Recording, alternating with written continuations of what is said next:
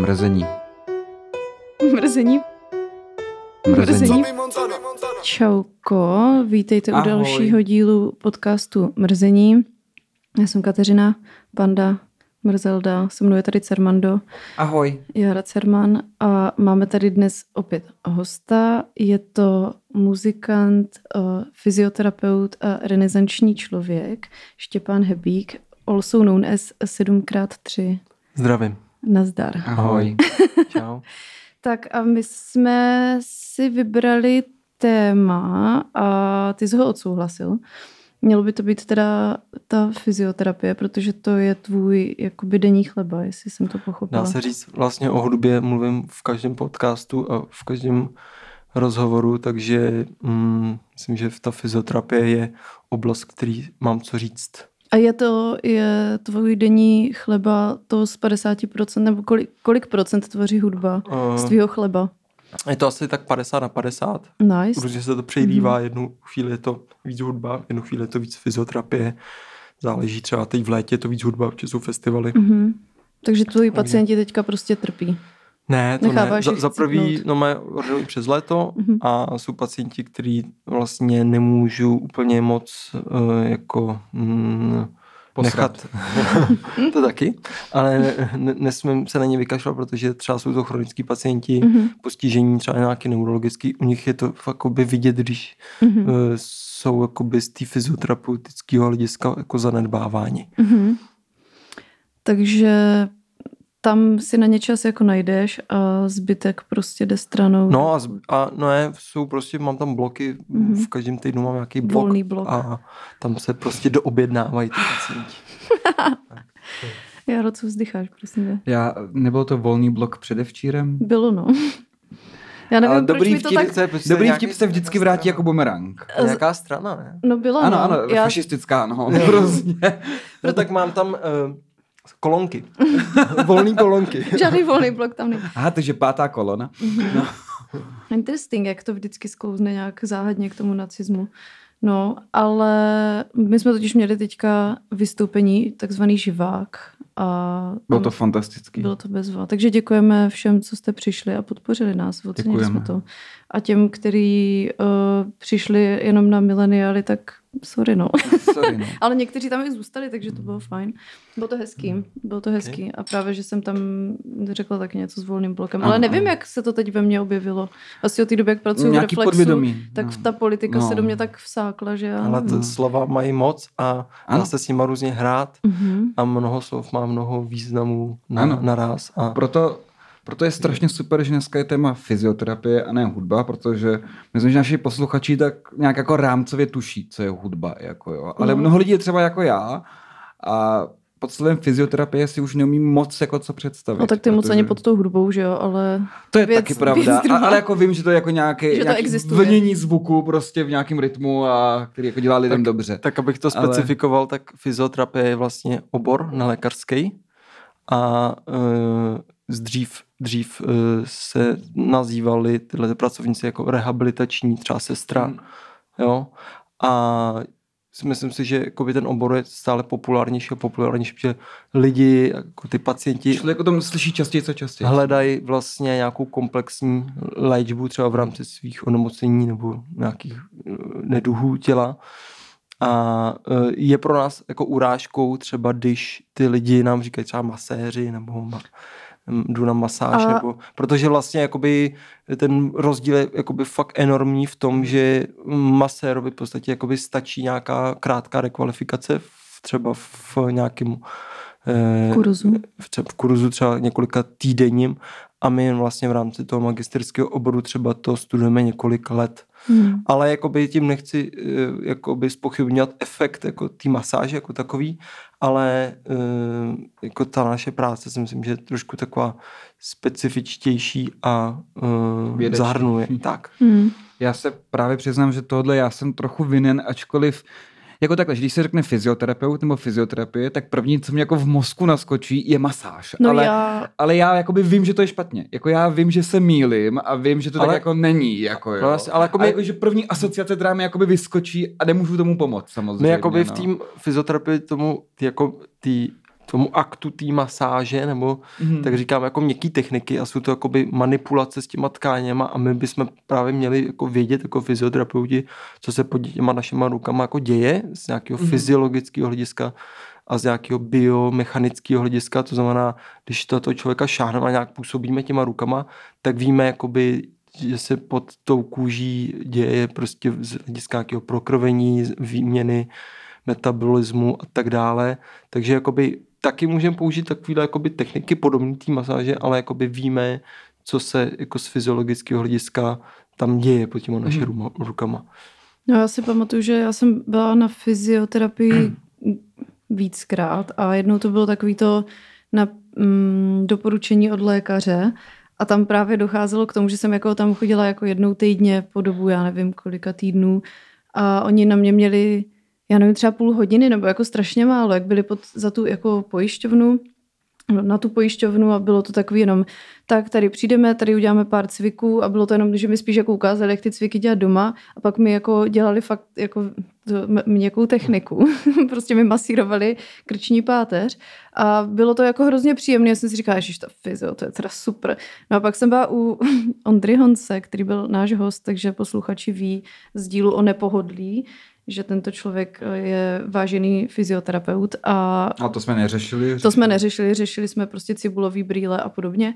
A uh, když jsem byla u něj, tak jsem jako pochopila, o čem fyzioterapie je trochu jako jinak a i, já jsem z toho jakoby částečně traumatizovaná, i když já to všem jako třeba Ondru všem doporučuji, protože je to jako fakt skvělej um, profesionál a ví, co dělá. On pracuje teda s těma fasciema. Jo, taky. No a uh, jako zničilo mě to. Já jsem se cítila, jak kdyby mě srazil kamion. Jo. To bylo fakt jako extrémně nepříjemný, bolestivý. A všechny ty kamarádky a kamarády, co jsem postupně k němu do, doporučila, dodala, tak já jsem vlastně taky jeho pasák, jako Ondru.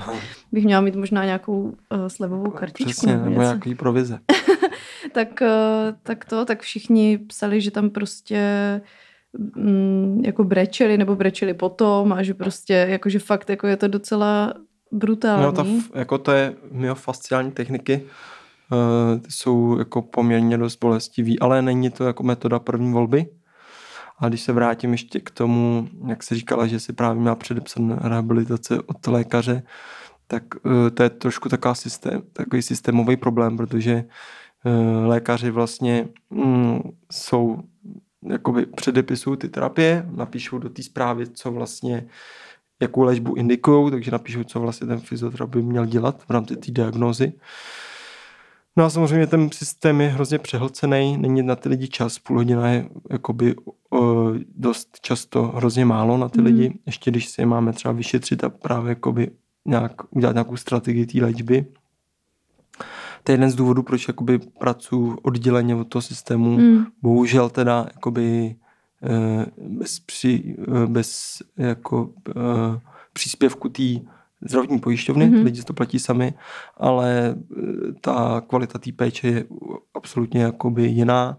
A na ty lidi mám čas a vedu si oni vlastní jakoby dokumentaci, když mi přijdou prostě za několik let, vím, čemu jsme se věnovali. Jo, ten člověk mm, už Mhm. má jakoby u mě nějaký uh, už u mě má nějakou stopu, na kterou pak můžeme navázat, nebo třeba zjistím, jo, to je zase tahle to a můžeme už postupovat podle Mhm, těch jakoby, uh, metod, které se osvědčily. Jo. jo, tak, tak si představu, že by to měl být, on mi vlastně ten stejný systém popisoval i ten Ondra, který pracoval první pod tou, v nějakém zařízení tý pojišťov, nebo jako pod tou pojišťovnou a že to bylo fakt jako příšerný, že tam bylo strašných lidí a že prostě tam vůbec na ně není čas, takže bereš jednoho za druhým pořádně, nemáš prostor vyšetřit, právě udělat jim nějakou tu diagnozu, něco vymyslet, že prostě je to fakt takový, tak doma si dělejte tyhle cviky. Ale tak ono je důležité, že to existuje. Já si myslím, že ty, jako ta zdravotnická péče by tady to měla určitě obstarat. Ale uh, jako pro ty, třeba já, kdybych takhle pracoval třeba půl roku nebo rok, tak jako brzo vyhořím, nebo jdem tady toto? asi brzo, brzo mě to jako začne unavovat. Jo? Hmm. A uh, asi bych takhle nechtěl jako prostě 16 lidí po, po, denně prostě ošetřovat, teď prostě ani ne, přesně na někoho nemáš čas, takže jsi frustrovaná z toho, že prostě nemůžeš jakoby nabídnout to, co můžeš, Hmm. nebo to, co, jaký schopnosti máš. Takže si myslím, že to je takového frustrující trošku pro toho pracovníka. Jo, on byl z toho pak strašně vyhořelej, říkal, no. Že i proto vlastně pak usiloval o to, aby si vytvořil tu vlastní ordinaci, kterou teďka má a je krásná a má na ty lidi mnohem víc času, že jo, protože si jich nevezme za den 16, ale já nevím, 6, nebo já nevím kolik, to teď No, hádám. přesně, no.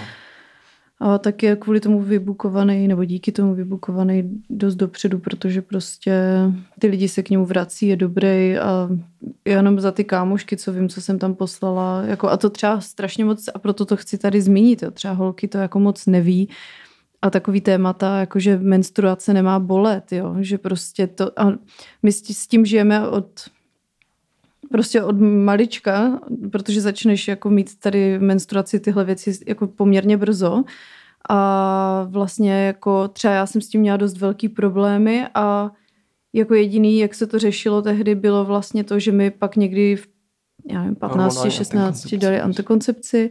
Mně se to nějak jakoby srovnalo a během těch let potom vlastně, když jsem to vysadila nebo jsem přišla na nízkohormonální a tak, tak se to jako různě měnilo, ale pak jsem vlastně měla furt migrény, tak mi neuroložka řekla, no tak zkuste prostě vysadit antikoncepci a uvidíte samozřejmě, že migrény zmizely a No, tak ono jako, mm, my si na začátku toho eh, setkání s tím pacientem vlastně odeberem, říkáme tomu anamnéza, Mhm. jo, je to nějaká zdravotnická historie toho člověka, jaký měl úrazy, operace Mhm. a vlastně u každé ženy se ptáme na takzvanou gynekologickou anamnézu, kde se právě ptáme jakoby na tu pravidelnost, na toho cyklu prostě, to, jestli právě ta menstruace je bolestivá, jestli třeba bolestivá v podbříšku, v zádech, Mhm, nebo jestli mhm, třeba mhm. bolí kyčle, hlava. jo, jo, jo. A některé ty vlastně ty bolesti, třeba kdekoliv v tom těle, se vážou na, tu, na ten cyklus, aniž by si to ten Mhm. člověk uvědomil. No? Že třeba ti řeknou, ale mě ty záda, prostě mám problém se zádami, obrovskou mě bolí záda, bolí mě jednou měsíčně. Mhm. Jo? A když tohle mi řekne, že mě ho bolí jednou měsíčně, tak se okamžitě ptám vlastně, jestli to je v nějakým, v tou fází, v tom cyklu a často Mhm. se právě tam nachází jako eh, vlastně eh, po, nějaká podobnost v tom cyklu, že to je v to, v to stejné období třeba, jo. No jasně, no. Takže, takže, takže pak se třeba hledá zakopaný pes tam. A samozřejmě jakoby hormonální antikoncepce třeba dneska si myslím, že už jakoby by neměla být jako metodou první volby, Hmm. jo. Ale právě by se to mělo hledat třeba buď na tom pohybovém systému, nebo právě nějakou disbalancí v tom hormonálním systému a hledat vlastně ty příčiny. A já si myslím, že teď ta, li, ta jako osvěta té veřejnosti v tomhle je čím dál lepší a ty lidi už jakoby se nenechají odbít v, tom, v té zdravotnické péči a chtějí zjistit, proč mm-hmm. se mi tohle děje, proč mě to trápí, proč mě takhle léčíte, jaký jsou ještě další možnosti, Mm-hmm. Jak dlouho to bude trvat, můžu se vylečit navždy, musím pro to já něco udělat. A tahle ten, tady ty informace by ty lidi měli dostávat vlastně v té nemocnici, ale bohužel je nedostávají, protože právě na to není čas. Teď ještě do toho přibyl vlastně covid, takže všechna pozornost byla zaměřená vlastně na jed- jednu diagnózu, což byl jako onemocnění COVID-19. Mm-hmm. Takže, uh, a, a, takže jakoby se snažím i jít tady tím směrem, abych s těma lidma komunikoval, abych jim dokázal jakoby vysvětlit ty věci, protože když je, jenom když jim to vysvětlíš, tak uh, se jim obrovsky uleví, protože Hmm. hmm. ta úzkost z toho, že nevím, co mi je a nevím, To je co pro to můžu dělat, nejhorší. no. je jakoby často jako jedna z aspektů, která zhoršuje a prohlubuje jako to samotné onemocnění třeba. Mm-hmm. No právě, že mě tehdy překvapilo, když mi Ondra vlastně říkal, že různý ty gynekologické problémy, záněty, prostě tady tyhle věci často pramení z toho, že se to tam prostě špatně prokrvuje, protože třeba proběhl nějaký úraz někdy v dětství, že si narazíš kostrč, že kamarádku kopnul kůň, jo, prostě tady tyhle věci a pak je to tam prostě jenom oslabený a máš z toho prostě křeče, protože se to špatně prokrvuje a tohle. A to tolik ženských neví. A prostě hmm. Pak vidíš prostě, když jdeš do té rabbit hole zvané internet a googlíš si vlastně, jak máš pracovat s tím svým tělem, jak máš, proč máš bolestivou menstruaci, proč máš prostě gynekologický problém, já nevím co, někdo nemůže otěhotnět a taky ne, spousta ženských neví, že jako problémy s otěhotněním se dají řešit i u fyzioterapeuta, jo. A pak prostě vidíš, že ti, ti fyzioterapeuti, kteří se tím zabývají, mají i jako výsledky, Jasně. jo, že mm, spousta těch holek mi řekla, že se jim, a mně se to jako taky, mně se to, ten cyklus změnil, posunul, prostě je to mnohem méně bolestivý, že já jsem pak ani nevěděla, že jsem to dostala, jo. Což jako hmm. předtím jsem třeba vůbec neznala tady t- tu situaci, protože mě boleli, bolelo břicho nevím kolik dnů předem. A vlastně jsi to brala jako součást. No a prostě to toho. bereš jako, že je to prostě nepříjemný. Jednou za čas se mi stalo, to bylo taky zajímavé, že se mi stalo jako jednou za x měsíců, ne po každý, že to bylo vždycky takový jako prů, mm, celkově jako docela nepříjemný, ale ne nic, co by se nedalo ustát. Ale jako jednou za pár měsíců se stalo to, že mě to břicho bolelo tak a měla jsem takový křeči, že jsem nemohla ani vstát, že jsem prostě jako ležela v bolestech a bylo mi třeba tak blbě, že jsem si nemohla jít ani pro prášek na bolest. Jo? Takže prostě jsem si říkala, no, jakoby to je trošku divný, ale Hmm. A my máme docela jako v té ordinaci máme úplně jako jednoduchý nástroje, skrz to, tomu říkáme jako fyzik, fyzikální vyšetření, nebo kineziologický rozbor tomu říkáme, to vyšetření, který používáme u těch pacientů a máme na to vlastně jednoduchý nástroje, jak třeba to odlišit, jestli to je fakt z toho jako eh, z toho rozmnožovacího aparátu, mm-hmm. nebo jestli to je od zad, nebo od, jako od někud, nebo to jde někudy jenudy. Hmm. A taky mi teda říkal, že je docela dobrý vědět, pamatovat si všechny ty úrazy a tyhle věci, protože často ty problémy, že ty lidi to neměli vůbec třeba spojený, jo? že já nevím, někoho, já nevím, bolelo v rameni a prostě vůbec si to nespojil s tím, že když byl malý, tak spadnul a prostě mě tehdy ucítil tu bolest a nemohl si vzpomenout na to, kdy hmm. se mu to stalo a až když mu způsobil znova tu nějakým chmatem tu bolest, tak tomu člověku úplně vytanula ta vzpomínka na Jo, to, že tehdy se, toho taky takhle... se mi zastává. ono vlastně uh, ta, k té zdravotní historii člověk jakoby ty úrazy, který se blbě hojí, jo, tak si je pamatuje a to jsou jako většinou ty úrazy, které nás jako zajímají nejvíc. Ty, který právě, kde je nějaká komplikace s tím hojením, že třeba, nevím, vzniká nějaká jako patologická jizva, nějaká jako jizva, co není úplně OK, která dokáže tak jako dost dělat neplechy. Patologická jízva, to zní No, hrozně. Je to prostě jizva, která vlastně vy, vyvolává v tom těle nějakou dráždivost a vlastně je zdrojem nějaký přenesený bolesti. No a hm, přesně jak říkáš a třeba vlastně během toho vyšetření pak si řekneš, hele, fakt tam nebylo něco na tom koleni levým, fakt, fakt určitě jsi si jistý, že tam Mhm. a najednou na konci té terapie třeba eh, až po tom ošetření si Mhm. ten člověk vzpomene, jo, ale teď právě, jo, a přesně, že, Jo, že vlastně tou terapií navedeš ho k nějaký vzpomínce nebo něco, co může být jako nějaký zdánlivě kámen úrazu třeba. Jo, my jsme, mm, Ondra mi jako v rámci toho, co všechno jsme řešili, tak jsme se bavili ještě jako o mojí krční páteři, protože mě jako někdy bolívá hlava a jako šlo to třeba i do těch migrén a tady těch jako super záležitostí. A já vím, že mě tady jenom nějak jako chytil někde tady.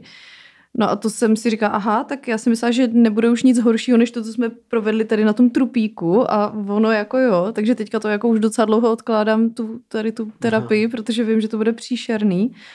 A kamarádka tam byla teďka nedávno u něj na tady přímo na té krční páteři a jako říkala, že to, že to bylo hrozný, no. Že si Pomohlo jí to? No, eh, teď nevím úplně, eh, protože jsme se na- naposledy bavili, když byla těsně jako bezprostředně potom a psala mi jenom jako, že teda jako to bylo peklo, ale že jí potvrdil třeba jí eh, obavy, že ona se bála toho, aby jí nějak jakoby Neofouklo. ne, ne, neochrnula část obličeje nebo něco takového, což je jako hodně random strach z mýho pohledu, protože mě by to nenapadlo se toho bát. A ona ale má, měla už jako dlouhodobě neurologické problémy s zádama krční páteří, velký prsa, víš co, takže prostě jedno s druhým. Wow. A on jí tu obavu jakoby pot- potvrdil, že není úplně lichá, protože prostě ten problém tam měla nějaký a prostě budou na něm nějakým způsobem Hmm. pracovat. Jo? Jako není to určitě na jednorázový řešení, jo? ale tak mi to přijde takový zajímavý, že často i to, čeho se nějak jako možná zdánlivě Hmm. iracionálně bojíme, takže může... No, s těma, jako s těma uh, některý těma terapiema, které jsou bolestivý, se musí jako opatrně a u některých jako lidí, eh, který by si to jakoby, by, který by to vyžadovali, tak se tomu musím vyhnout, protože vím, že by se s tím udělal ještě větší neplecha. Mm. Že prostě někdo má ten práh dráždivosti úplně jako snížený a reaguje na to jako špatně. Takže někdy, někdy je to spíš kontraproduktivní, i když třeba Mhm. by to mohla být metoda první Mhm. volby. Prostě ne, ne vždycky to prostě je k tomu třeba přistupovat hrozně individuálně. No. Mm, mm, mm, tak to si myslím, těm no, technikám. Takže že, to je dobrý, když prostě v tom arzenálu těch uh, zbraní Mhm. proti tomu těch, těch technikách fyzioterapeutických má člověk jakoby toho víc a Jo, teď jo, jo. prostě buď tasí meč nebo samostřílí. Jo, tak já si myslím, že zrovna Ondřej ten neznám moc lidí, kteří by se tak strašně jako vzdělávali ve svém oboru jako on a ty- všechny ty prostě, já nevím, jak tomu říkáte, kurzy nebo Jasně. whatever, tak prostě toho absolvoval fakt strašně moc a má teda spoustu zbraní tam v tom svém arzenálu, takže mi to přijde super. Ale je to teda taková disciplína, jakože moc jsem nečekala, do čeho jdu a bylo to teda náročný, ale zároveň vidím, že to jako má smysl a že to i prostě třeba spoustu lidí jako odradí často ta cena u těch lidí, kteří nejsou jako pod tou pojišťovnou, že si řekneš, to je ale hrozně drahý, že jo. Ale zase prostě v rámci toho, že to dělá člověk pro sebe, tak jako taky se mi do toho nechtělo dávat úplně tolik peněz, ale pak vidím, že to mělo smysl, no. Takže se tak jako psychicky spíš připravuju na to další, co mě čeká. A byl, právě bylo zajímavé, když jsme se bavili o tom, o té mojí krční páteři a tak, tak jsme nějak došli k tomu, že mi píchali uši, když jsem byla malá. On říkal, že to třeba často jde potom uh, jako od Mhm. toho ta bolest, což by mě třeba nikdy jako taková spojitost nenapadla, že? Takový jako random blbosti zdánlivě z toho, z toho dětství. Všechno tady to padání a tak, to jsme si zadělali no, na velký mrzení. Járo, ty jsi někde úplně vypastěný. Ne, ne, ne, přemýšlím nad svým zraněním z dětství. Mám zlomená klíční kost asi, no. Hmm. Jako Pár, pár zlomenin jsem měl, ale problém mi to asi nedělá žádný. Já nemám menstruaci totiž, to je Mm. jako ono, takže Přijde. nejenom ženy menstruují, to je třeba říct Menstruje nahlas. mi srdce. Take that, Rowlingová.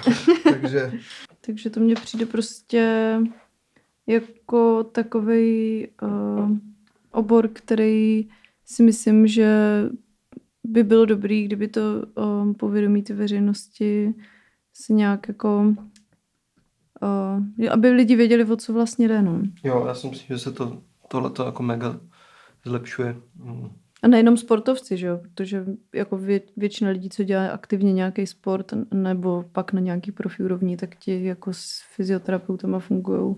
No, Jako- divila by se, mám spousta profesionálních sportovců. Mhm.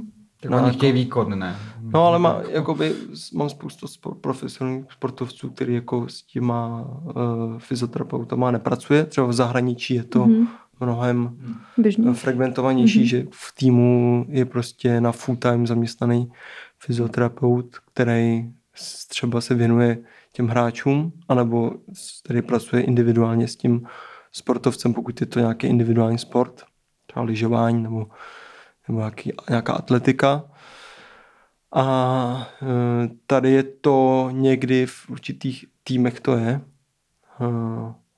ale není to tady tak jako um, fragmentovaný, ty týmy třeba na to nemají peníze, nebo to nepovažují až za tak důležitou jako položku, takže um, třeba prostě, jak říkám, některý ty v zahraničí, v zahraničí je to už docela takovým, jako jestli to bere jako uh, součást toho týmu. Mhm. A některý ty vrcholní sportovci, myslím třeba Ester Ledeská určitě má jako Mm. svýho To fyzioterapeuta. Já si jako nějaký ten český tenisový trenér hezky říkal, že na tohoto tady se dost jako kašle a že oni spíš prostě kopírujou to, co dělají ty světoví. Mm, Prostě když se dozvědějí, že něco dělá někdy nějaký světový, tak to jako začnou dělat taky bez rozmyslu. Což nakonec vedlo až tomu ohavnému, že idiot Djokovic se nenechal očkovat, že, že říkal, já si myslím, on, on to říkal nějak, já mám dojem, že mi to asi sníží výkon. A proč je idiot? Uh, protože uh, kvůli tomu udělal hrozný halo a udělal z toho No to spíš, si věc, že spíš halo, jakoby kvůli tomu dělali ty ostatní, že, že jako Já to, že jsem- se nechal, nenechal očkovat, jakoby to Ne, beru, on to že udělal je- na schvál, on věděl, že z toho bude to halo, že oni ho Že to uznali jako- to, jako, že- jo, že musel to to je jako- uznat, jako. že to je jakoby takový, uh, že to je jakoby takový, mm, nebo to beru tak, že to očkování by mělo být jako svobodn, ze svobodný vůle. A ano, ale a ona tam ta podmínka byla a on to na schvál neudělal a na schvál tam jel, aby tam vysíral, že. To je něco jako, to je pak těžké. Třeba, jako třeba jo. vzhledem k tomu očkování, protože já mám strašně moc pacientů, který mají jakoby po očkování jako potíže. Mm. Jsou to nějaký neuritidy, záněty periferních nervů, nebo jsou po náhlý emboli, Mhm. mm-hmm. nebo jsou prostě po cévních mozkových příhodách, třeba už v 50 letech, Mhm. což jako velmi brzo. Eh, Samozřejmě některé ty věci způsobuje i samotný covid, ale eh, mám strašně pacientů, který po třetí dávce očkování dostali ještě navíc měsíc potom covid Mhm. a ještě vlastně nastaly takovéhle komplikace, takže jakoby eh, moc tomu očkování jako nedůvěřuju, Mhm. jako takhle po, je to můj názor a už tady toho důvodu, protože ty, s těma lidma se potkávám a vlastně, když třeba těch lidí ptáš, proč jakoby se nechali očkovat, tak strašně malý procento ti řeknou, jakoby, protože, jsem, protože chci být zdravá nebo zdravý. Mhm. Ale ten důvod třeba byl takový, že chtěli jít na dovolenou nebo se chtěli vidět s příbuznýma Mm. a jako zdravotník si myslím, že jako tohle by nikdy neměl být důvod pro to, aby si podstoupil nějakou intervenci jako očkování. Ten důvod pravý by mělo být vždycky tvoje zdraví. Mm. Jo? Mm. A, a pro mě není ten pravý důvod eh, jakoby to, aby jsem se s někým viděl nebo mohl do hospody nebo jít uh, jíst na výlet do zahraničí. Jasně no. To je prostě, jakoby si myslím, že tohleto se jako nepovedlo trošku. Jo, já- tak já třeba jsem chtěla očkování, i když jsem mladý člověk, protože prostě už jsem nechtěla, chtěla jsem snížit co nejvíc tu, tu možnost toho, že to znova chytím. Já jsem měla covid někdy úplně, to začalo tady třeba v únoru, v březnu u nás a já jsem to měla někdy v září, takže jakoby stejně to bylo ještě ten první, první covidový rok nebo tak. Myslím A- si, že se mělo jako obecně, to je strašně citlivý téma, jo? Zvlášť třeba v Praze to tady cítím citlivější téma než v menších městech, jako je Mhm. třeba z, je z, z mých Budějovic. Mhm. Ale eh, myslím si, že se jako trochu mělo rozvážněji jakoby s tím očkováním eh, zacházet. Jsou tady rizikové skupiny, které se měly očkovat a mělo to svoje opodstatnění. Jsou tady rizikové skupiny, které se neměly záměrně očkovat, protože jim to může udělat nějakou paseku. Mm. Jo. A pak jsou tady třeba ty mladí lidi, kterým to třeba nic neudělá, třeba se eventuálně může snížit ta rizikovat, rizikovost jako šíření té nákazy. Jo. Mm, mm. No ale jak jsme se dostali k tomu, eh, vlastně k tady tomu, jsme se Že, bavili že, ho vidí, že si ten trenér stěžoval, že všichni ho začali napodobovat. Najednou z ničeho nic začali odmítat očkování, protože hrozilo, že jim klesne výkon na soutěži. On tam teda jel, ačkoliv věděl, že podmínkou je očkování, tak tam jel, aby tam udělal bugr, aby potom na náměstí, kde v Srbsku, hlásal o tom, jak je západ zlej a skažený a jak mu to doma hezky zvedlo. To je prostě sviňárna a to je jako je na druhou stranu je to profesionální tenista srbský, takže se to od něj dá čekat, že je takováhle kurva, že jo. Ale, jako Ale asi, se, jako- jako, asi, no se, ne, tak- asi se jeden jako takový musel najít, protože No, eh, hla, myslím si, hlásat potom nenávist vůči spiklineckým skupinám na Já, já teda který jako... ne, neznám ten celý příběh. Já vím, že jakoby tam byl tady ten eh, tady to, že se Kauza. nenechal, tahle ta No, kouze tam jeho je. rodiče do toho začali, že Ale ještě- všichni. A, no. Ale když, když mluvíš o tom českým jako napodobování toho tréninku, tak já jsem slyšel nějakého teď, bohužel si nespomenu jméno, možná bych to můžeme pak hodit třeba do nějaký diskuze nebo něco takového, ale byl to myslím nějaký profesionální hokejový trenér, který trénuje asi i eh, jako zahraniční hráče nějak, nebo možná v NHL. Nevím, jestli to přímo on říkal, ale m, ří- říkal, že jakoby některé ty nejlepší, ty sporty, v kterých jsme byli fakt nejlepší, jako hokej, fotbal třeba, Mhm. Tak jakoby jsme šli dolů i z toho důvodu, že jsme měli jakoby vlastní strategie, vlastně jsme měli vlastní přístup k tréninku, který Mhm. nám jakoby vyhovoval. A postupem času se stalo to, že jsme vlastně tady tu strategii vypustili, tu, co pro nás byla jakoby unikátní Mhm. a začali jsme kopírovat ty světové trendy v tom tréninku A zlepšilo se to. a zhoršilo se to. Zhoršilo se to. Zhoršilo se, protože prostě, prostě my jsme jakoby taková jako Ostatní dál furt dělají svoje věci. zajímavá Jsou tom malá dobrý. země, která Mhm. vlastně ve spousta odvětví jsou fakt jako vlastně e, světový Hmm. a vlastně nikdo neví proč, a, ale e, taková teorie nebo hypotéza taková, že je to proto, protože jsme si k těm věcem našli svůj vlastní přístup a díky tomu jsme jakoby e, získali náskok třeba. Mhm. Úplně jsme přesně opačně to bylo u technologií, tedy, No. že všechno z východu vždycky stálo za hovno, jako úplně, protože všechno se nejdřív muselo vymyslet, jak to ukrást, nebo napodobit to, co dělají jinde, na západě většinou, a než si jakoby stihla skopírovat to, co oni už mají, tak oni už zase byli někde dál a ty to Hmm. jako máš teda hotový, si, jo, a oni jsou o deset let zase dál, Hmm. takže to zase musíme skopírovat, tak jsou oni to dělají. východní- a oni ti furt budou unikat a nikdy nedoženeš. Ale jsou vlastně, no. východní technologie, které jsou jako strašně napřed. Jsou to i třeba různý přístupy právě k, jako, k medicíně, k léčbě, které jsou... Určitě já myslím třeba jako mechaniku a takhle tam to nikdy nestálo za nic. Že? Jako auta třeba, ty vesmírní technologie, to IT, takhle to nikdy nebylo dobrý. Že? jo. Protože jako měli šikovní lidi, ale jejich uh, vždycky i tady v Československu dostali za cíl, hele, Moji to na tom západě nějak umě, okopírujte to. My jsme třeba, myslím, že Sovětský svaz do 60. let měl docela slušný počítače, protože právě měli jako přesně vlastní věci si děláme. Hmm. Vlastní linii a pak jim řekli, ne, hele, oni ti západní jsou nějak lepší, což jako byla pravda, ale oni by je mohli dohnat nějak. Kopírujte už to, co dělají oni, jako ty čipy a to všechno. A už to šlo do prdele. Už to nikdy nemohli dohnat. Vždycky byli horší. Takže přesně Ale jako je lepší mít vlastní cestu, no. Jako a spíš se jí držet, než, jak se to říká, mnoho, mnoho psů zajícova smrt. Jako, když... Já si myslím, že to je jakoby ta, tato, mm, ten kontrast třeba, můžu říct slovo kontrast mezi západem a východem, je jakoby strašně mnohovrstevnatá věc, která se různě na různých úrovních pro, prolínají, propínají a někde spolu komunikují, ně, někde se rozchází vlastně a e, tím, tím vlastně může ten se ten konflikt právě na úrozni, různých úrovních pak podporovat anebo e, jeho posilovat a na různých úrovních zase jakoby snadno vyřešit. Takže jakoby nemám rád, když se to jako šablonovitě říká prostě tady to jsou svině, tady to je prostě špatný, jo, a tady to je zase dobrý. Hmm. E, je to ne, nerad jakoby vlastně používám tady Já ty taky ne. zkratky- Jenom, že u té strojní techniky to je objektivní fakt, který lze velmi snadno změřit, že jo.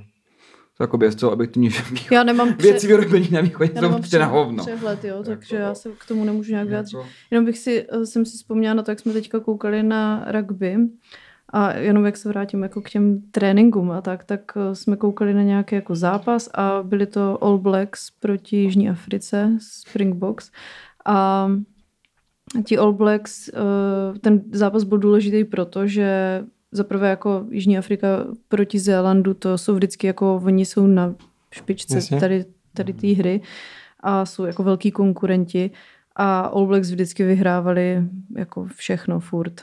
Nebo ne úplně furt, ale jako Ale jsou ví se o nich, že jsou prostě špička. A mm, teď jsme řešili, jako, že mají za sebou už pět proher po sobě a proto ten zápas byl jako hrozně důležitý. A já jsem se ptala, jak je to možné vlastně, že teďka jako mají pět proher jako za sebou v řadě, že to bylo jako hrozně neobvyklý. No a mámin manžel mi říká, on je jeho Afričan, takže on to jako hrozně prožívá. A on, že jako on to je jednoduché, oni vyměnili trenéra.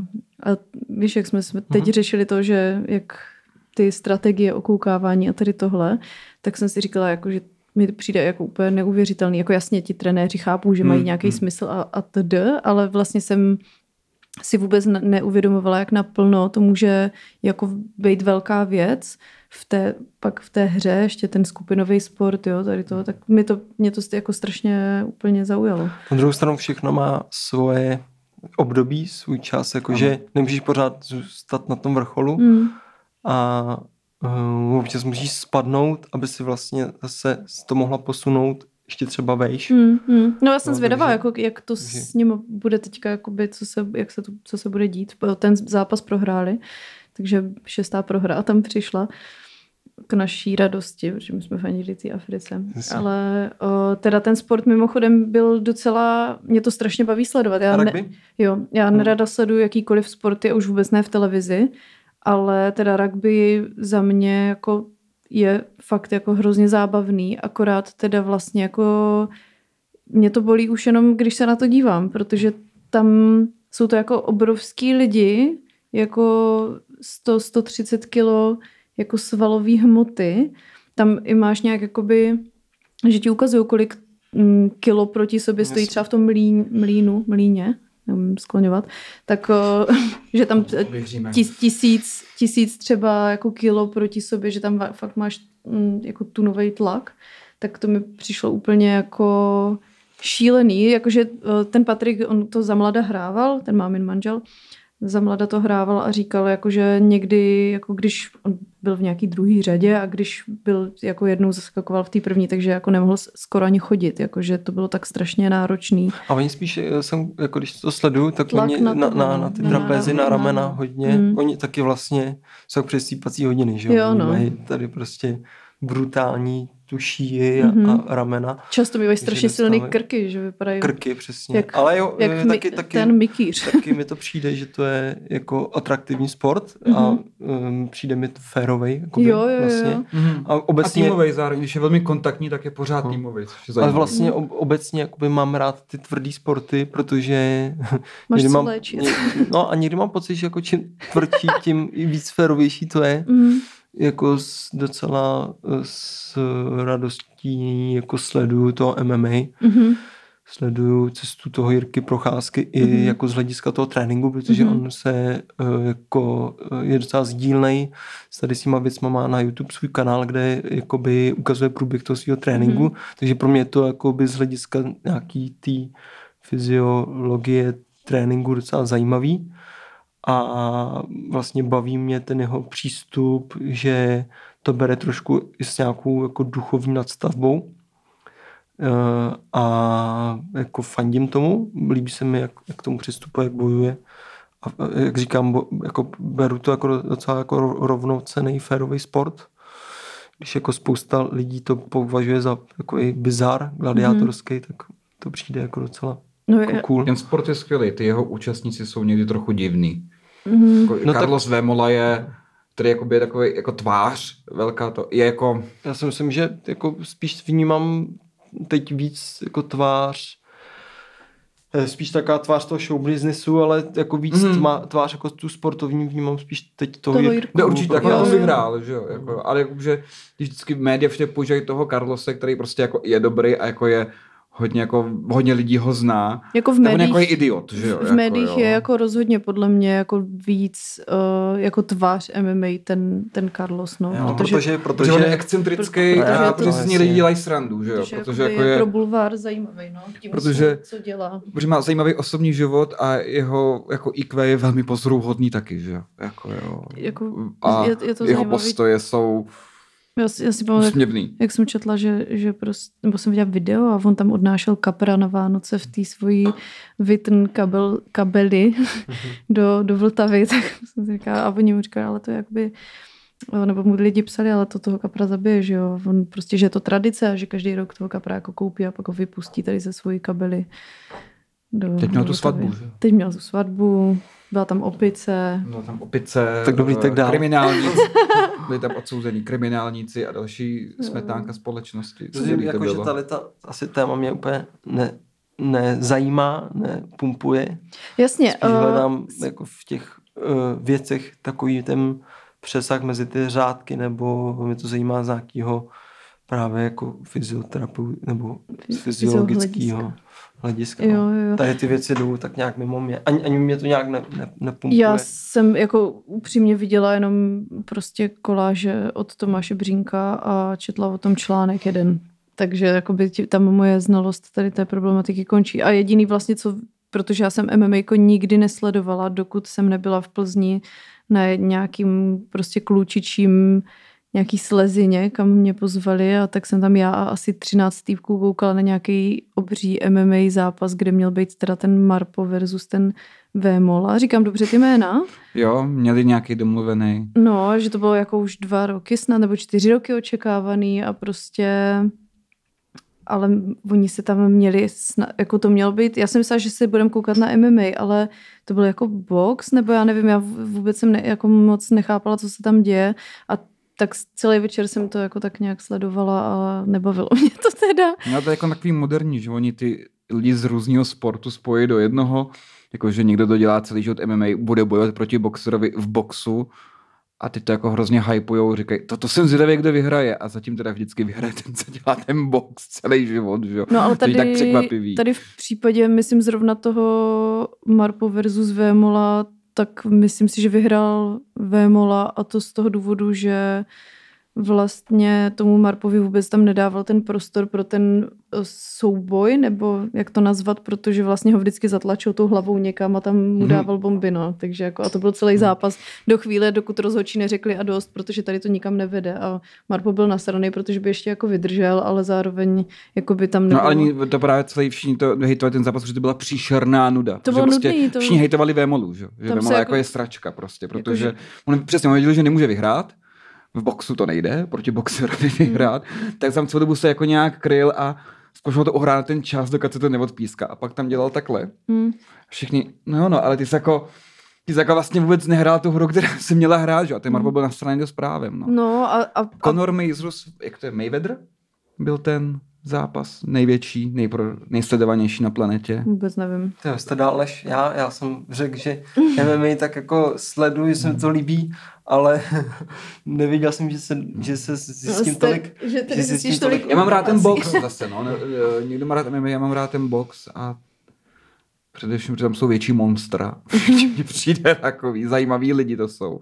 Mám rád Mikea Tysona, který prostě je ve svých 60 letech má formu jako, nevím, že by zabil asi celý Václavský náměstí, kdyby mu dali třeba špatný hranolky v Mekáči. Takže to jako je na pana důchodce docela solidní. Jako No, na- mně se hrozně líbil, když jsem dělal dokument o Tysonovi a on tam, to bylo celý o tom, že má ty svoje holuby. Já nevím, jestli jste Jo, jo, jo, ano, ano. že má prostě takový ty holuby, co má na nějaký střeše a prostě vypouští, takový to závodní holubaření. Nebo Můj děda je taky holubář.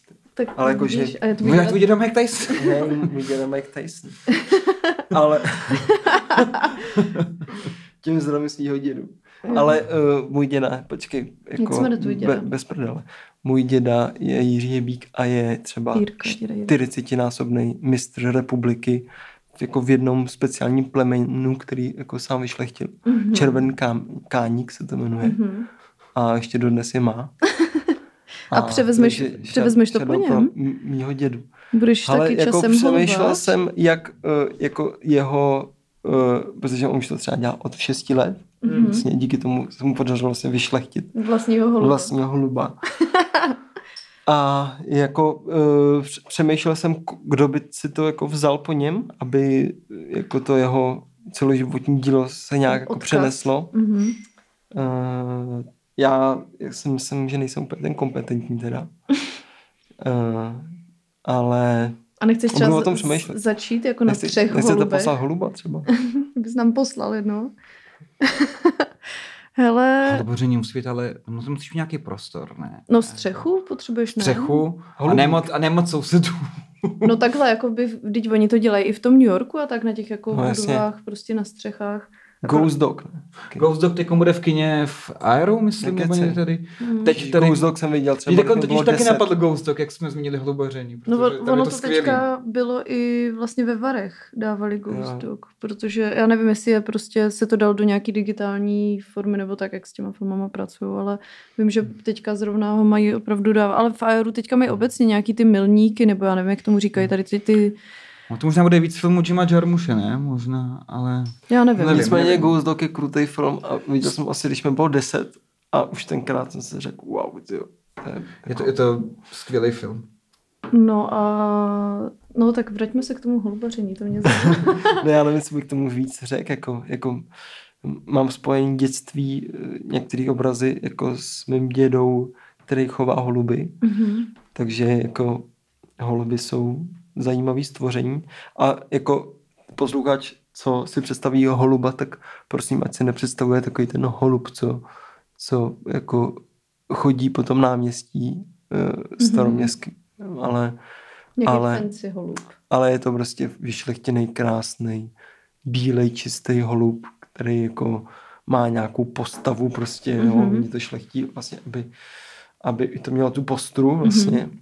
a barvu očí a tak, takže je to takový vz, jako vznešený spíš druh holuba. Já jsem viděla někde v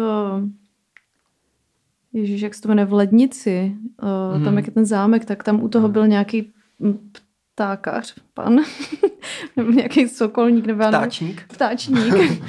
tak eh, ten tam měl nějaký, Chovatel prostě. nějaký takový jako hrozně nařasený holuby a, a tak nám je tam, on tam měl teda myslím i nějaký speciální slepice a vím, že i tady na Karlově mostě měl někdo takový jako holuby, byly to možná holuby, myslím si, takový bílý a měli různý jako límečky a byly takový to, a to, to, to mají taky dědově holuby, tady takový Ne, nějaký, ne. Dámy a pánové, kdo by se chtěl dozvědět víc o holubech, prosím navštivte www. každý máme svého holuba.cz Mhm, tak jo. No takže tvoje dětství je spjato s holuby a Ne, s jako ča- ne, ne plň, částečně, samozřejmě. Ne, že jako... Když se řekne dětství, tak máš Že- takovou masu holubů v paměti prostě. chtěl že prostě si představím moje dětství, tak ležím prostě mezi holubama. A děláš takhle andílka a oni to se jenom, rozhrnou. je to, jsou to střípky a, Mhm. a prostě jsou taky významný. No a jak jsi našel pak od holubů cestu k fyzioterapii? Uh, no, tak mm, já jsem vlastně už od malička mě bavilo v podstatě jako lidský tělo Mhm. a jako lé, léčení. Mhm. Mm, a každý vždycky, když byl malý, tak si řekl, nevím, že chce být hasič nebo, Mhm.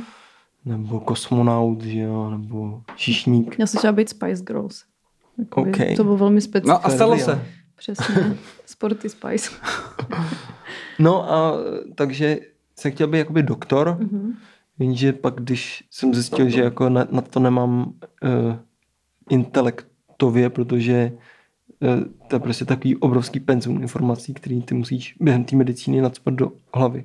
Že vlastně musíš všechno obětovat, uh, všechny další jako svoje uh, záliby, se dá říct. Já bych musel obětovat hudbu, což Mhm. pro mě byl jako takový druhý život. Ta- A to se mi Už- nechtělo. Už tehdy to byl tvůj druhý. No, no, jako, nebo vždycky jsem to měl rád a nechtěl jsem, jako chtěl jsem si zanechat ty věci, které mám rád Mhm. jako nadále a, a za druhý jsem nevěděl, že existuje tady ten obor. Mhm. Jo, že jsem nevěděl, že existuje prostě fyzioterapie, fyzioterapie kdy jsi v přímém kontaktu s tím člověkem, kdy prostě ho vyšetřuješ, můžeš si na něj jako šáhnout, strávit si nějaký čas, díky tomu třeba přijít na nějaké věci.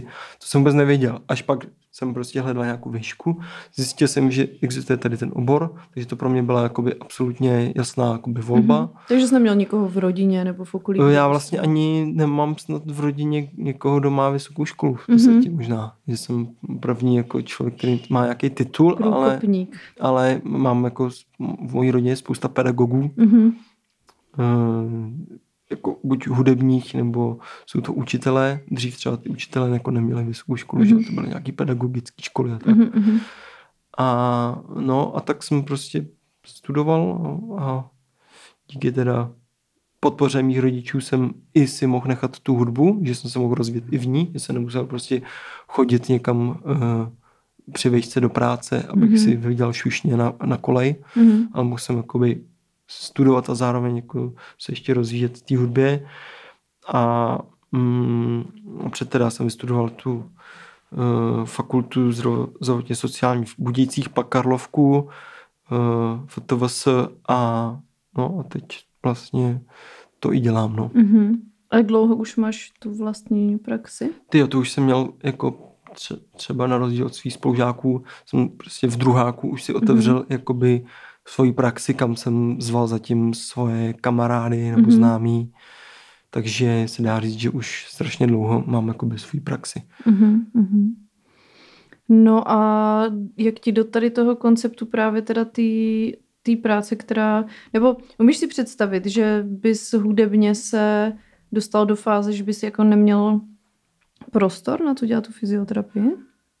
Nebo Jako dovolil, by, takhle dovol, pořád, dovolil bys to? pře- jako přemýšlím takhle pořád a zatím bych to nedovolil, protože se cítím jako kompetentní v té Mhm. mm-hmm. své práci, jakože si myslím, že jsem přínosný pro ty lidi jako fakticky. Takže to vnímáš jako své Takže povolání? tro, že trošku poslání možná, Poslalo? takže uh, asi bych to nechtěl, ale uh, na druhou stranu občas ta muzika jako je tak, dostane tak do popředí, že že občas si říkám, jestli by nestálo za to si troš, trošku jako oddechnout, Mhm. A dělat, dělat jenom jednu to. Mhm. zajebat to a pak zase se tomu jako vrátit. To- Protože jako ono někdy těžký udržet se na těch Mhm. dvou kolejí a jako držet tu plnou pozornost jako vy Všude tomu, na aby to, stran- no, aby to se právě- 100%. Takže Přemýšlím, no, jako jak... často, často o, tím, o tom přemýšlím, Mhm. ale nikdy jsem nenašel tu kuráž. Uh, Věnovat se jenom jedný no. z těch činností. No a jak dlouho už to takhle děláš, jako v obojí zaraz? už od té doby, co obojí dělám, takže Mhm. Půl života? 10 let třeba. Mhm. Ty, ty jsi ještě docela mladý člověk, ne? Kolik je ti let? 33, jsem Mhm. jak Ježíš Kristus. Ale nechystám se, jako Umřít na kříži za nás. Tečka. Uh, no, uh, tak to je docela pak těžký, no. Tady s tímhle, že vlastně, ono se i říká, že, jo, že když člověk nedělá tu věc jako naplno, tak uh, jako Já jsem si To někde strádá. jasně, ale já jsem si vždycky třeba cenil lidí, kteří jakoby uměli eh, jako víc věcí třeba, že Mhm. mm-hmm. se mi prostě, prostě se mi zdály takový barevnější ty jejich eh, životy i duše, Mhm. že jako neuměli jednu věc jenom, ale měli prostě rozhled do dalších oborů, dimenzí toho vědění.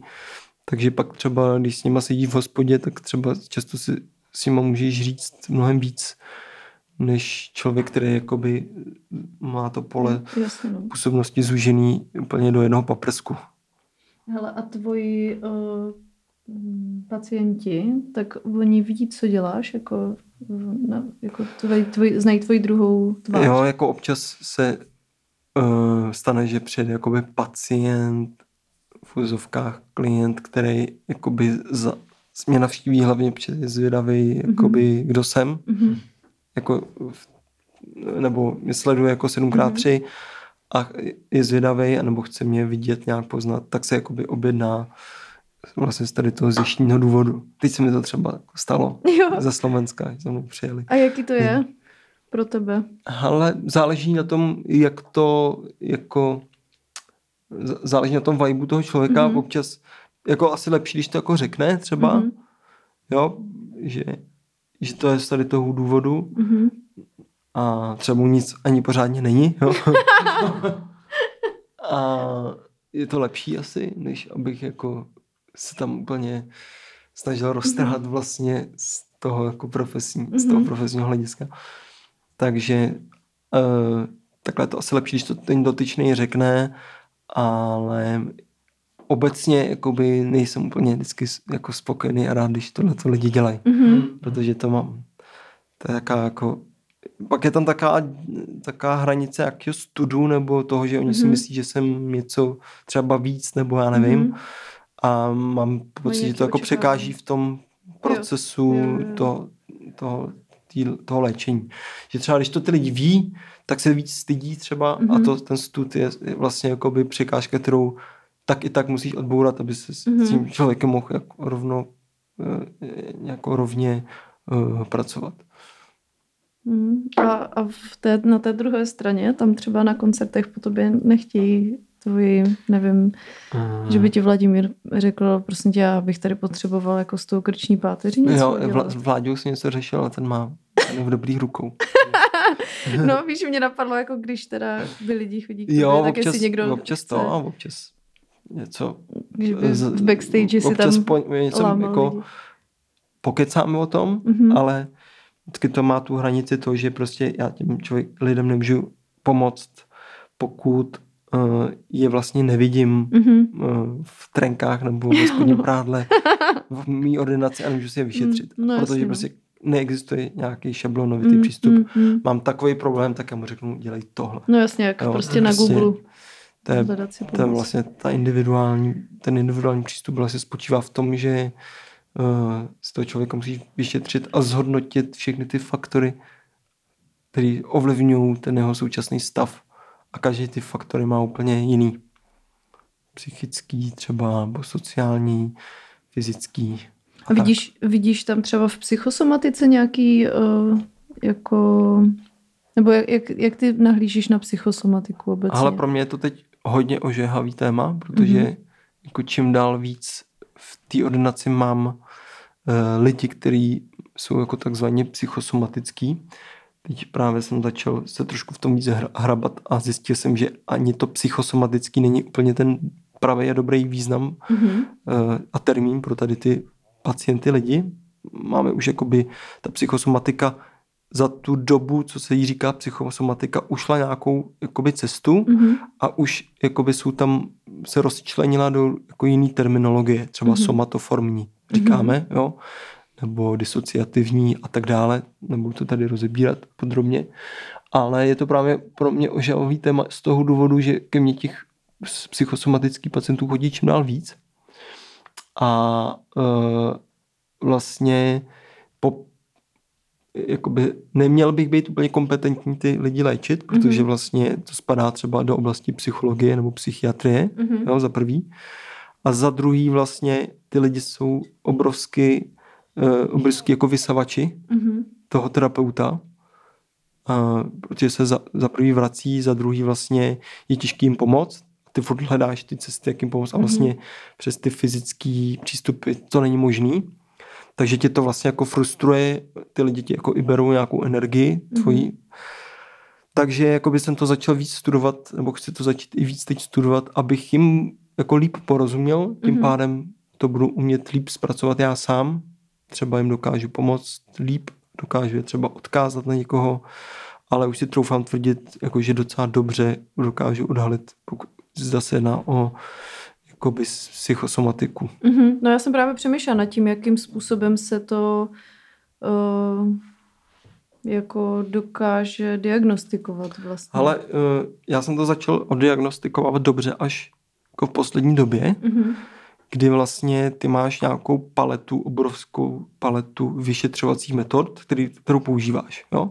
A máš prostě spousta diagnóz a každá ta diagnóza má nějaký typický znaky, typický prostě výřez plotínky. Prostě máš tam nějaký výřez, který prostě ti vystřeluje, nevím, do toho nervu, nebo mm. dráždí ti ten nerv, tam vlastně vystřelující a tak dále. A vždycky u každý jakoby mnoho nálezu objektivního, u jakého strukturálního nálezu, který se prokáže magnetickou rezonancí, Mhm. mm. rengenem, CTčkem, tak vlastně máš nález, a který koresponduje s tím, jak se ten pacient cítí. Mhm. No, a, na, a koresponduje to i s tím vyšetřením, který ty uděláš. A pokud tam vzniká takzvaná diskrepance, to znamená, že se tam jako nesetkávají Mhm. ty jeho subjektivní potíže a ten nález, tak velice často je to jakoby psychosomatický. Mhm. Takže vlastně já jsem to začal takhle uh, diagnostikovat až od té chvíle, kdy jsem si byl začal být fakt jistý tou svojí diagnostikou a mohl jsem si říct, ale tady to nějak nehraje, ty Mhm. mm-hmm. příznaky nesedí k tomu, co já jsem tady jakoby našel. Jo? Takže to je jakoby A jedna pak- rovina. a A pak co pak druhá, tím? že to vidíš jakoby na chování toho Mhm. mm-hmm. člověka, vlastně na tom, jak komunikuje, na barvě kůže obličeje, na mimice, poznáš to i na jako mi- mimovolní gestikulaci, jo, a poznáš to i, prostě, že ten člověk si jakoby třeba rozpovídá o úplně nějak typicky o, o nějakých věcech, které třeba s tím zdánlivě souvisí, Mhm. jo. Takže eh, těch znaků, jak to odhalit, je jako spousta. Ale myslím si, že jakoby, eh, je to tou zkušeností, že ten zkušený terapeut to dokáže jako právě vycizelovat. Mhm. Takže si myslíš, že třeba mm, lidi, kteří uh, jsou na škole a tak, tak jakoby nemají asi šanci v tu chvíli. Oni nemají šanci v tom, že prostě oni jim neprošlo, neprošli ty pacienti pod rukama. jo, jo, tak takže oni nedokážou jakoby vyhodnotit tady se to ne, Hmm. neslučuje ten nález, Mhm, mhm, protože mhm. jakoby ještě to nemají najetý. Hmm. Jo. No, a A pak, a pak se s tady takovýma lidma, když to odhalíš, tak uh, ty jim jako by jsi schopný i říct třeba, jako, že nezlobte se, ale já vás vlastně úplně léčím. Tak já jim řeknu, jakoby, jak vy, tady, vzniká vy bolest. tady somatizujete Hm. trošku. Já, já řeknu jakoby podstatu té bolesti, že ta Mhm. bolest vlastně vždycky, každá bolest, ať jakoby chceš nebo ne, i úraz, který se stane náhle, má emotivní e, jakoby složku. Prostě vždycky to doprovází emoce.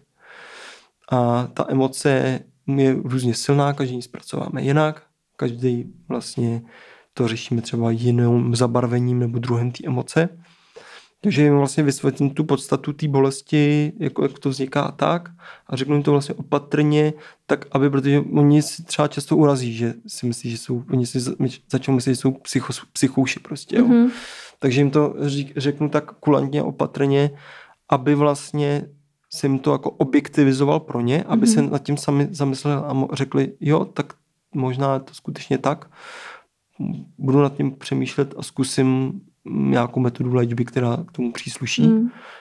A takže, ale jakoby snažím se, zatím nemám úplně psychosomatika, který eh, by se mnou spolupracoval, jestli takový někdo je a bude nás poslouchat, budu rád, když se napíše, ozve, ale rád bych tady ty pacienty jakoby uh, ještě lifroval jako někam Mhm. ta, na, na tady tu úroveň. Nebo umíš si představit, že bys fungoval v rámci nějaký spolupráce s nějakým jiným odborníkem? Tak já už pracuji vlastně s panem doktorem Kubíčkem, Mhm. Hm, se zabývá jako uh, zase tím mužským rozmnožovacím Mhm. mm-hmm. orgánem. Takže s tím úzce spolupracuju. Řešíme hlavně varikokelu, což je jakoby jedna specifická diagnóza. To je jakoby, uh, když to řeknu laicky, křečová žíla prostě na varletech. To jsem vůbec nevěděla, No a že v existuje. některých, některých, v některých uh, případech se to operuje, Mhm. v některých se volí konzervativní léčba, která prostě o, o režimových opatřeních takových různých, takže jakoby úzce spolupracuju s tady tím panem doktorem a pak jsou jakoby někdy spolupracuju úzce s, se Spatickým centrem neurologického Mhm. mm-hmm. oddělení v Českých Budějovicích, spadá pod nemocnici České Budějovice a e, s těma spolupracuju vlastně u konkrétních pacientů, třeba po mozkových úrazech, Mhm, mhm. mm, ochrnutích různých a tak. Okay. Takže, ale jakoby mým zájmu je rozšířit vlastně to propojení. Chtěl bych začít víc pracovat třeba se zubařema, Mhm. protože zase teď vnímám, že hodně jsou lidi, kteří mají poruchy čelistních kloubů. Je to zase tím zvýšeným stresem Mhm. a tak. A mm, vidím tam, že ty doktoři vlastně nemají třeba takový přehled o té dynamice toho Mhm. mm-hmm. kloubu jako takového. A třeba když vrtají, tak jako neřeší třeba úplně detailně ten zkus. Mhm. Vytvoří tam nějaký, nějakou nerovnost, která se pak projeví asymetrií v tom Jasně, no. žvíkacím, eh, bi, v té biomechanice toho žvíkání Mhm. a pak to ovlivní třeba krční páteř a tak. Takže jakoby rád bych se propojil se zubařema víc a jsou další jakoby obory medicíny, s kterými bych se chtěl víc propojit. No. Mhm. A hodláš třeba i jako školit, nebo dělat tady takovéhle věci, že bys třeba si vzal Ale už jsem dostal nějaký několik... zubaře a řekl jim, prosím Hmm. vás, musíte to zarovnat. No, já si myslím, že jakoby tomu fakt musíš hodně už obětovat jako svůj život, aby si začala dělat třeba i nějaký vlastní výzkumy a tak, aby si Hmm. o tom mohla povídat.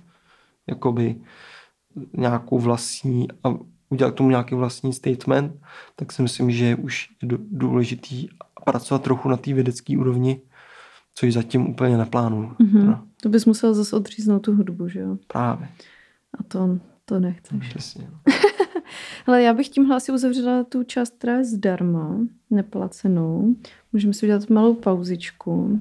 Můžeš Okay. se napít Nejmenovaného piva. Nejmenovaného piva. a, Ale stále oblíbené značky. ano, přesně. A potom se pobavíme v další části o dalších zajímavých aspektech tvého života. OK. Jestli souhlasí Kež. to všichni. Tak jo, tak eh, díky, že jste to poslechli až sem A my se loučíme, děkujeme našemu hostovi. Děkujeme. A, A více Díky za pozvání. části. a více v Jako placené vždy. části, přesně. Takže na herohero.co lomítko mrzení najdete zbytek, který Štěpána 7x3 fyzio hebíka. Tak. Děkujeme.